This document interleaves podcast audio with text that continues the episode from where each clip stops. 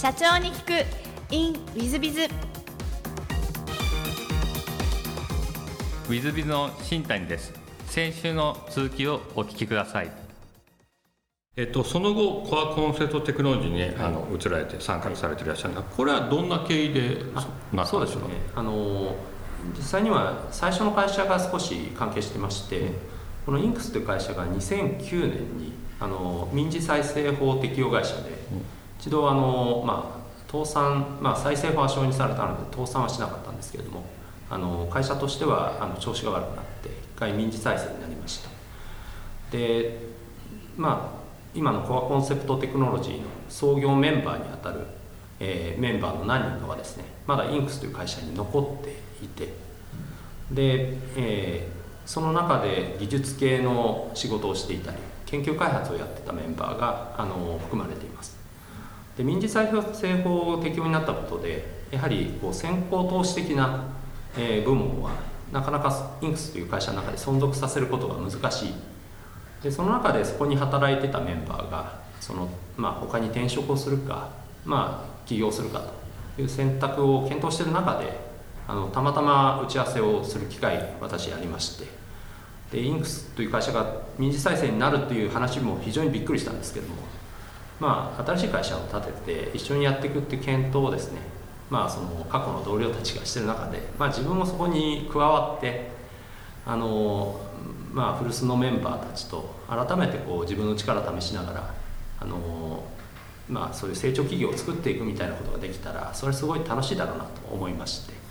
まあ、そこであの今の創業メンバーとですねあの話し合い機会を重ねながら、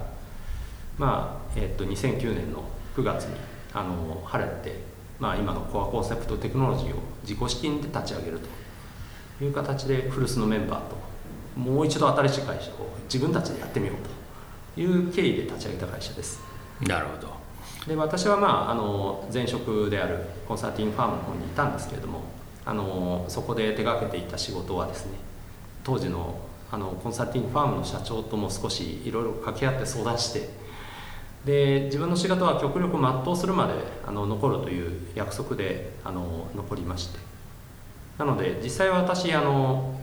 今のコアコンセプトテクノロジーに参画してるのが2010年の10月です。ちょうど起業してからあの1年ちょっと遅れてるんですね。でこの期間のずれはなぜかというとその前職であるコンサルティングファームを手がけていたし自分がいくつかリードしてたお客様がいましたのでそこを完全にあの次のあの後任のメンバーに引き継ぐまであの前職にはきちんと残るということで参画が遅れて2010年の10月にようやく上演したと。そんな流れです。なるほど。何人ぐらいの創業メンバーでこう立ち上げられたんですか？えっ、と約7人ですね。あの同時に業務委託でご支援いただいてたメンバーもいましたのであのまあもうちょっと正確にはいたんですけれども7人で立ち上げたことになります。なるほど、はい、で当初より上場は目指されてたんですか？は目指してなかったと思いますね。その議論はなかったですね。なるほどそうですか。で2015年に代表取締役社長、はい、CEO にご就任されてるんですがこれどういった経緯で社長になられたんでしょうかそうですね。あのまあ成り行きってところもあるんですけれども私の方は、えっとまあ、2010年に入社しましてで2011年から一応取締役副社長として、まあ、ナンバー2としてあの、まあ、会社のリードをしながら、えっと、事業部門の一つを責任者として務めておりました。で当時の創業社長がですね私の元最初の会社の上司でして年がまあ約20離れています。でまああの今回2015年にあの創業社長の方から私が2代目に、まあ、変わった経緯としてはあの大きく言うと将来を見越したその、まあ、若い世代というか次世代への承継という側面とですね。あと役割としてのあの得て増えてっていうのもございました。私の方は事業を比較的伸ばしていくのはあの土地勘が効きますしそういったところに関しては得意分野でもあると。で創業社長の方はどちらかというと守りといいますかきちんと会社を運営したりあのミスを減らしたりリスクを減らしたりするっていうのところにあのどちらかというと長けている、まあ、こういったあのバランス感覚がありましたので、まあ、将来のあの自社の成長を睨んで、えー、2015年の時点で私当時は、えー、39歳だったと思うんですけども、まあ、30代、まあ、40になる社長に将来見越して変わるとともに私が攻めを担い創業社長はきちんとガバナンスや守りを担うという、まあ、あの二等体制であの会社を大きくしていくのが最善であろうと、まあ、こういう経緯で、まあ、半分は成り行きですけれどもあの2代目を務めることになりました。なるほど、えー、社長になられてその時ぐらいから上場は目指された感じですか？そうですね。あのはい。この社長に変わったことによって次の目標ですとか、まあ、どういう方針でいくのかという点で、まあ、2015年の夏に変わった時に、まあ、6年後である2021年に、えー、上場を達成するっていうのを次の目標に据えるという方針を社内に発令することであの、まあ、新しい体制に変わった次の目標として上場というのを掲げるとこういう経緯であの進めさせていただきました。なるほど。上場に向かってご苦労とかございませんでしたでしょうか？そうですね。あのまあもちろんあの人並みの苦労はしたんですけれども悲観的になるような苦労っていうほどのものは実際はあのなかったですただ大小さまざまなもちろん課題ですとか悩みはありましたのでその辺りは少し今日のインタビューでもお答えできるようにしていきたいなと思います。はい、なるほど、ありがとうございます。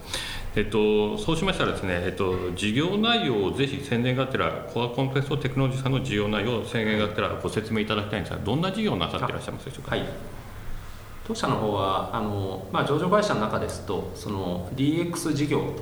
ということをあの進めている会社になりましてメインの事業はその事業会社様のデジタル化をあの実現することでその企業競争力を上げられるその次世代に望まれる業務ですとかそれの仕組みを、まあ、特にシステムで築くと。事業会社向けのデジタル化を支援しその仕組みを作る事業を主に遂行しています。なるほど、まあ、最近のいわゆる DX 化の流れに一番必要な企業様という感じでいらっしゃいますね、そうですね。今まさに需要としては強い恵まれてる産業ですね、はい、ぜひリスナーの皆さん方も社長様いっぱいいらっしゃいますので DX がもしありましたらコアコンセプトテクノロジー様にご相談いただいたらいいんじゃないかと思うんですけども。ちょっと全く違う質問をさせていただけると存じますが、えー、好きなもの好きなことで結構これは面白いんですよね。オーディオコーヒー車、はい、新しい事業を考えたりやってみたりすること。仲の良い友人たちと近況を話し合いながら麻雀で盛り上がること。休みにのんびりドライブすることとお答えで学生時代麻雀という話しました。麻雀結構やられるんですか？そうですね。あの私掛け事はあんまり嫌いじゃなくてですね、はい、あのみんなで盛り上がるのであのまあ競馬とかあのそういうのも少したしなんでいたんですけれども麻雀はもうずっと好きでですねいろいろワイワイ話しながらとはいえこうある程度腕も試されるようなところありましてあのまあ今でもあの夜中あの盛り上がって打つこともできるぐらい好きです。そうですか。あのつっこまご出身なんで相当強いんじゃないですか。うんいやそうでもないとは思いますけどはい、強さはちょっとわからないです、ね、そうですか、はい、ありがとうございます。で、座右の銘もお聞きしまして、はい、えっ、ー、と、 Think Big、Act Together ということで、発音ちょっと悪いのはお許しください。私は英語はできないということなんですが、これ、どういった意味で、えー、選ばれたんでしょうか？はい。あの、 Think Big、Act Together っていうキーワードは、当社の今の社前にもなってまして、あの社内的には行動指針として伝えている、まあ、言葉なんですけれども、まあ、2つの意味合いを重ねたあのセンテンスになってますで Think Big っていう言葉と Act Together というこの2つの言葉ですね。で Think Big っていうキーワードを私非常に重要視してるんですけれどもそのいいものを作ろうと思ったらその最後現実化してあの初めて価値に変わるわけですけれどもあのその形作ったところまで持っていくのに対してまず一度目その頭の中でどういったものを作ろうとしてるのかという着想がどれだけ具体的にいいものをイマジネーションできるか。でこの想像力で達してるところを現実でその後超えることは私できないと思ってまして人間は想像した範囲内でしか物事を実現できないっていう特性があると思っていましたのでいいものを作ろうと思ったらいかにその頭の中のシンクの状態で、まあ、ビッグであったり素晴らしいものをその時点で描ききれるか。ここのあの質の高さをきちんとこだわっていく会社にしようと。でこういう文脈でブレストをしたりアイデア出しをしたりお互いにこうそれをぶつけ合ってよりいい結果の着想を得たりこういったことに価値があるんじゃないか。これが前段ですね。でその頭の中で描いた状態は着想したりそのまあそこで思い描いたとしても物理的に具現化できないと価値に変わりません。絵に描いた餅という形になりますのでその具現化するところで重要だと思ってるキーワードが Act Together。でこちらはあの当社自体ベンチャーでしたので弱者であれば一人一人があのそれぞれ個人で頑張るではなく一体となって頑張らないとそれは大企業でしたり大きな組織にあの勝る成果って当然出せないよねと。でもそれだけの意味合いではなくてですねその Together にはお客様ですとか協力会社ですとか場合によっては同業他社 competitor になるような方々もあの利害関係がぶつからない協力できるところを探ってあの協力できるところは Act Together にで目的に対してそういう関係者が一同になれるようなそういう進め方を当社は志して結果こそが重要だというところをあの狙って動いていくと。ここの動き方に対してのあの、まあ、自社のあるべきあの観点をキーワードにしたのがこの Act Together でしてこれをダブルであの行動として実現すると。この、まあ、Think Big and Act Together っていうキーワードであの動いていくことが我々の会社らしさ。で私自身もこれこそが自分の行動原理であると思っているキーワードでしてこれを、まあ、座右の銘的なものにしている次第ですね。なるほどありがとうございます。素晴らしいですね。大変勉強になりました。えー、最後のご質問なんですが、この番組、経営者向け、えー、全国の社長様向け、もしくはこれから起業する方向けの番組でございまして、もしよろしければ、社長の成功の秘訣をお教えいただけたらと存じます。あありがとうございます。そうですねあのそれぞれの方にあのいい結果を出すためのやり方ってあると思うんですけれども私あの、まあ、好きなもので挙げたのがオーディオとかコーヒーとか車とかなんですけれどもあの自分自身がこういいあのパフォーマンス出すためにまあこうすごくこう、えー、いいなと。自分自身がこうリラックスできる。そういうあの空間とかあのそういうものが好きで。でオーディオを聴いてる時はすごくいい音にやっぱり癒されますしそういう世界観があの好きなんです。ねコーヒーもあのいい豆をこう選んで自分でこう入れてる最中はあのまあそこにこうすごく集中して他のことを忘れられる。とで車はまあドライブとかが好きなんであのフラッと休みの時にあのちょっと気分転換に行ってる。その時間がすごく贅沢な上質なものに感じられるで自分自身のリズムを作るためにこういうあの、まあ、自分自身が気に入っているアイテムをですねに接してる時間っていうのがあの自分のメリハリのまあ、一つの秘訣になってまして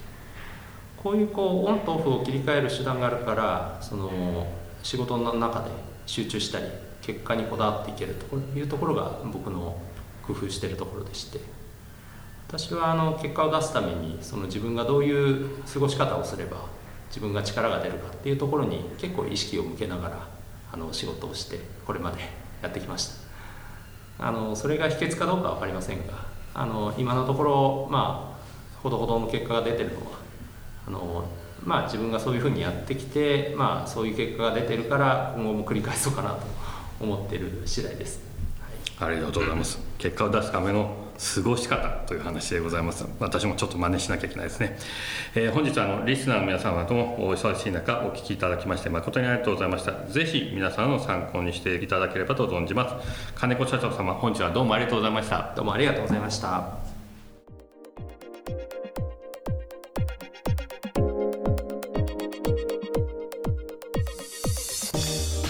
本日の社長に行く in with with は、えー、コンフェストテクノロジーさん、えー、マザーズグロース上場企業さんの社長様金子社長様でした。いや大変頭がいいですね。まあ、頭脳面積ってこういうこと言うんでしょうか。ご本人はあの勉強嫌いで全然ダメで東京理科大って言ってましたけど普通だと東京理科大受かったって素晴らしいことですが勉強しないで東京理科大に受かってしまうというのがですねちょっと違いますね、やっぱりね。でお話しててもあの、インタビューの前後でお話してても、まあ、大変あの頭のいい方ですし、えー、大変低姿勢でいらっしゃいますし、さすが上場企業の社長さんは違うなと思わせていただきました。かつですね、えー、結果を出すための過ごし方なんて話でですね、頭いいだけじゃないですね、ちゃんと実践をして結果を出すということをきちっとやられる、まあ、仕事のできる社長様という感じでいやこれはね私も真似真似しなきゃいけないですね。本当に、えー、大変素晴らしく私みたいにあの酒ばっか飲んで、えー、過ごし方が悪い人間はダメですね。そういう意味であの金子社長さんを見習ってですね私も頑張っていきたいなと思っております、えー、本日の社長に行くインウィズではここまで。また来週。3分コンサルティング。w i z b i z が社長の悩みを解決。本日の3分コンサルティングは D 様、製造業でいらっしゃるそうです。えー、新谷さん、こんにちは。コロナによる需要低下と原材料価格高騰の煽りを受け、苦肉の策として値上げを検討していることを関係者へ匂わせました。すると納得をしていない様子で、便乗値上げですか、勘弁してください、笑いとちくりと言われてしまいました。お互い苦しい状況であることに変わりはありませんが、なんとか穏便に合意をしていただきたいと考えています。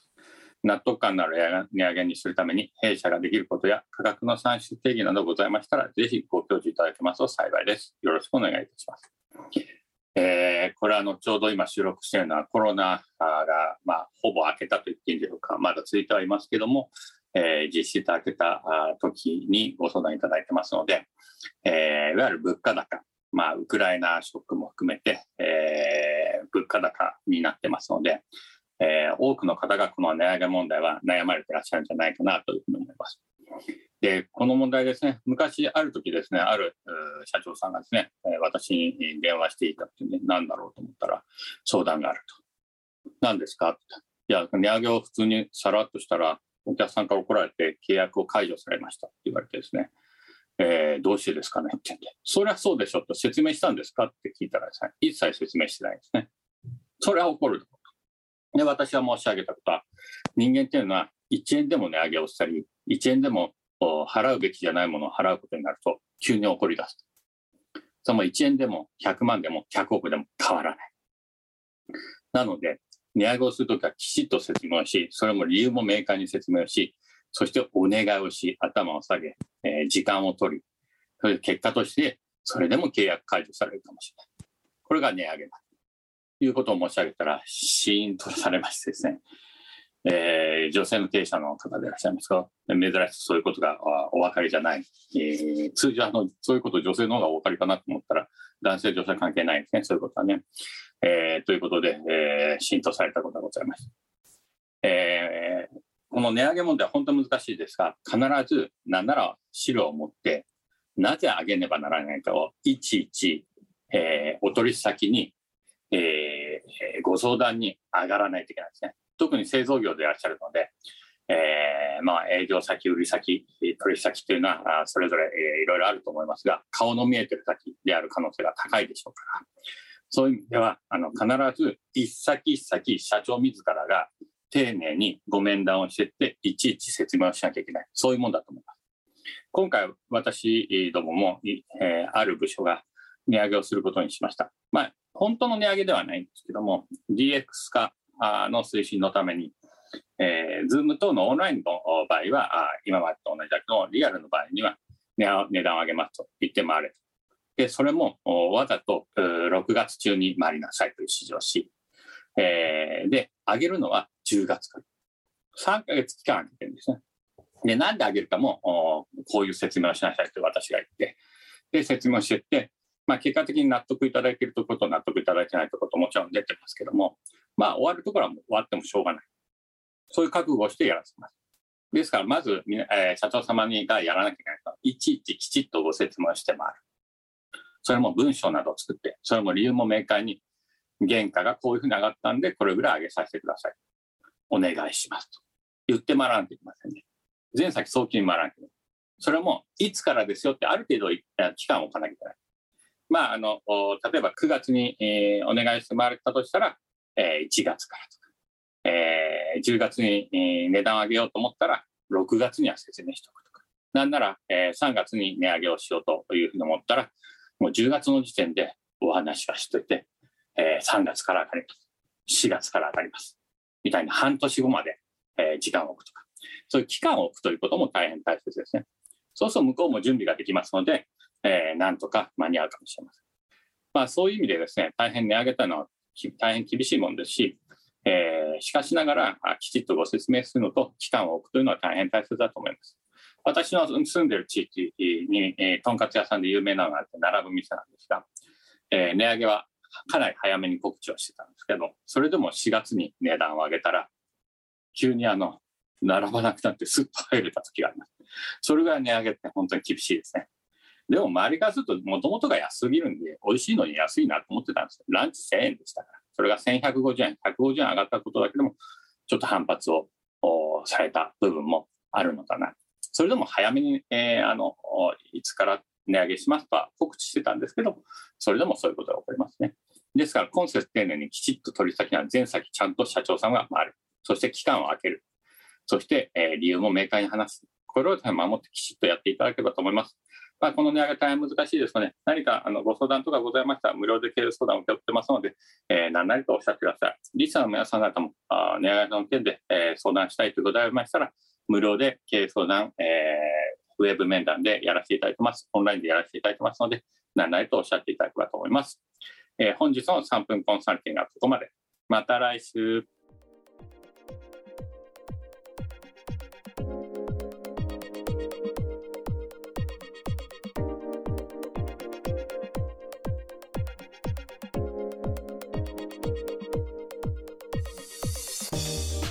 本日も社長に聞く InWithBiz をお聞きくださり誠にありがとうございました、えー、この番組は2017年1月から毎週配信を続けております。